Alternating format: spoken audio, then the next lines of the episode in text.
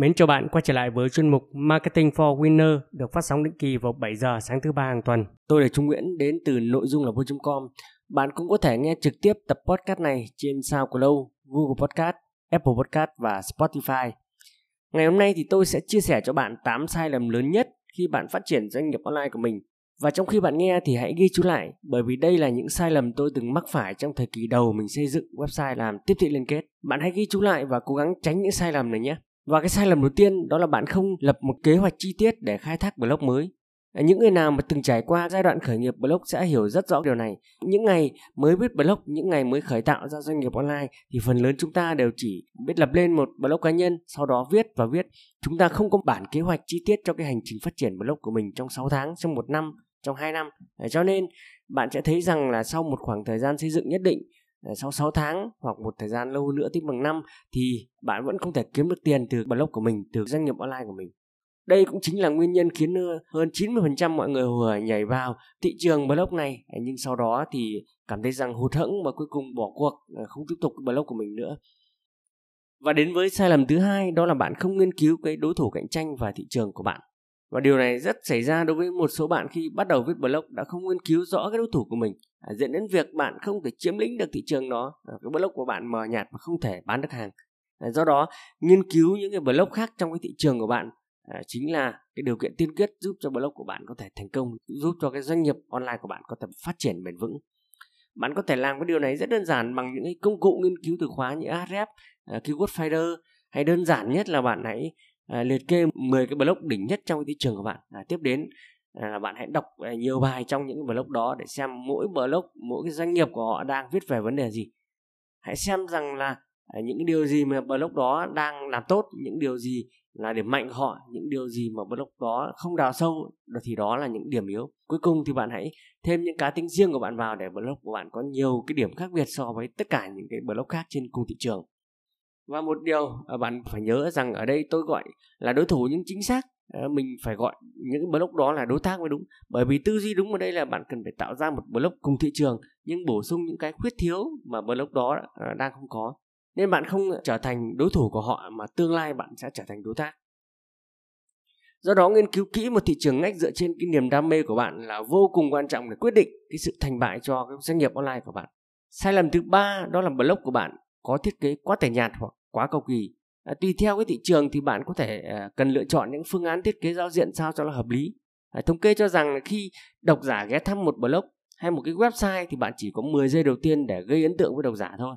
À, nếu nó trông không chuyên nghiệp hoặc là khó sử dụng hoặc là nhìn à, nó quá là đơn giản thì họ sẽ nhanh chóng rời đi. Vì vậy bạn chỉ có cơ hội duy nhất đó là 10 giây để gây ấn tượng với họ giúp cho họ ở lại trên cái blog của mình thôi bạn nên nhớ rằng là cho dù ở một cái blog ở một cái thị trường nào thì bạn cũng cần thiết kế ờ, sao cho nó đạt được hai tiêu chí sau tiêu chí về phần nhìn. À, bạn cần phải đảm bảo được sự chuyên nghiệp và thể hiện rõ cái nội dung blog của bạn. Ví dụ với cái blog của tôi thì giao diện chỉ cần đơn giản thôi vì tôi tập trung hoàn toàn vào nội dung tôi không cần màu mè hoa lá cành. Ờ, nhưng với một cái blog mà hướng dẫn về nghệ thuật cắm hoa chẳng hạn thì cái giao diện cần thiết phải tươi mới có nhiều màu sắc À, tóm lại nhìn vào giao diện là độc giả có thể đánh giá phần nào cái nội dung ở trên cái blog của bạn rồi. Cái điều thứ hai bạn cần phải đạt được đó là về điều hướng. Có nghĩa rằng là khi khách hàng vào đọc một cái bài viết của bạn thì trên cái bài viết đó bạn cần phải có những cái link nội bộ để dẫn họ đến những cái bài viết liên quan. Và những cái đường link này bạn có thể đặt ở dưới cái dạng anchor text hoặc ở dưới nội dung cuối cùng của những bài viết đó và sai lầm thứ tư đó chính là nội dung của bạn không hướng chính xác đến đúng đối tượng khách hàng tiềm năng. Bạn cảm thấy sao nếu như bạn vào đọc một cái blog mà thấy nội dung nó là một cái mớ hỗn độn?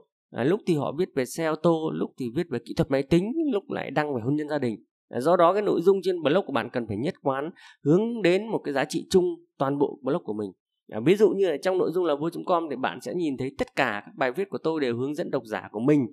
À, cách viết những cái bài viết bán hàng sao cho đúng được tâm lý của khách hàng thì bạn cũng lên làm như vậy. Do đó ở cái khâu chọn thị trường viết blog thay vì bạn chọn là một cái thông điệp chính cho blog của bạn ví dụ như kỹ thuật cắm hoa thì hãy chọn ngách hơn đó là kỹ thuật cắm hoa cho dân văn phòng hay kỹ thuật cắm hoa cho những à, người ở chung cư chẳng hạn hoặc kỹ thuật cắm hoa cho những người mà đã nghỉ hưu.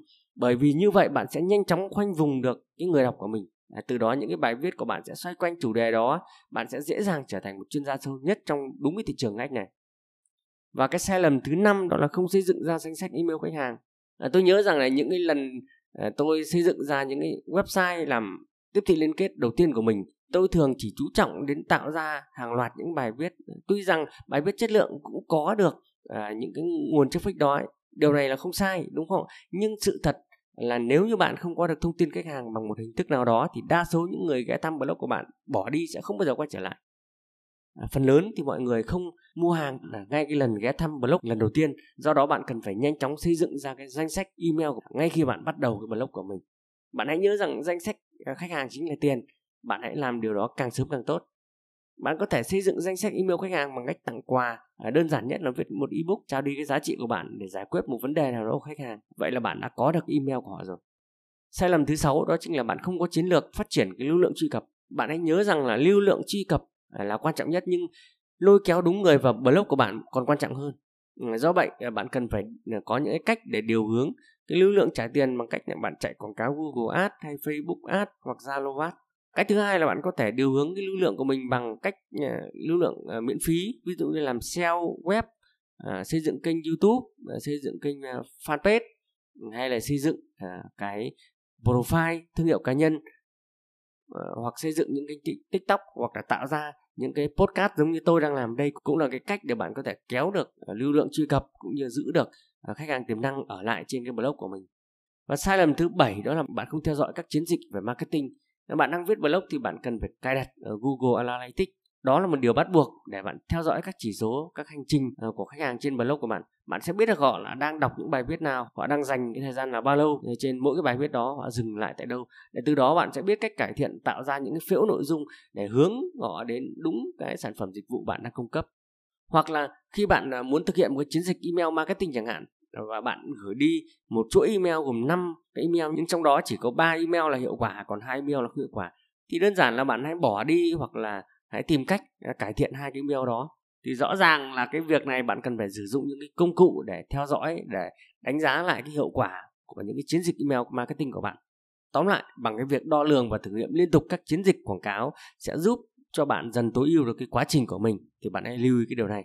Sai lầm cuối cùng đó là sai lầm thứ 8 bạn không giữ được mối quan hệ với khách hàng của bạn bạn hãy nhớ rõ cái điều này bạn có thể mất tới 29 lần à, nhắc nhở à, một cái sản phẩm của bạn trước mặt khách hàng tiềm năng thì họ mới thực sự mua cái sản phẩm đó. Như vậy là nếu như bạn không chăm sóc cái khách hàng đã vào cái blog của bạn rồi thì họ sẽ rời đi nơi khác họ sẽ không quay trở lại và họ sẽ mua cái sản phẩm à, từ một cái nơi khác. Vì thế nên là sau khi có được một cái danh sách khách hàng tiềm năng bạn cần phải giao tiếp với họ thường xuyên liên tục bằng những nội dung nhất quán.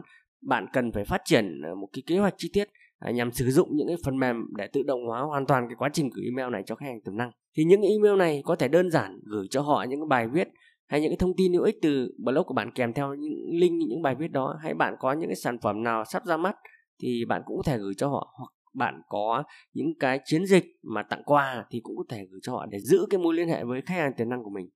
Như vậy ngày hôm nay tôi đã chia sẻ cho bạn 8 cái sai lầm mà chúng ta hay mắc phải khi khởi nghiệp, khi xây dựng doanh nghiệp online của mình.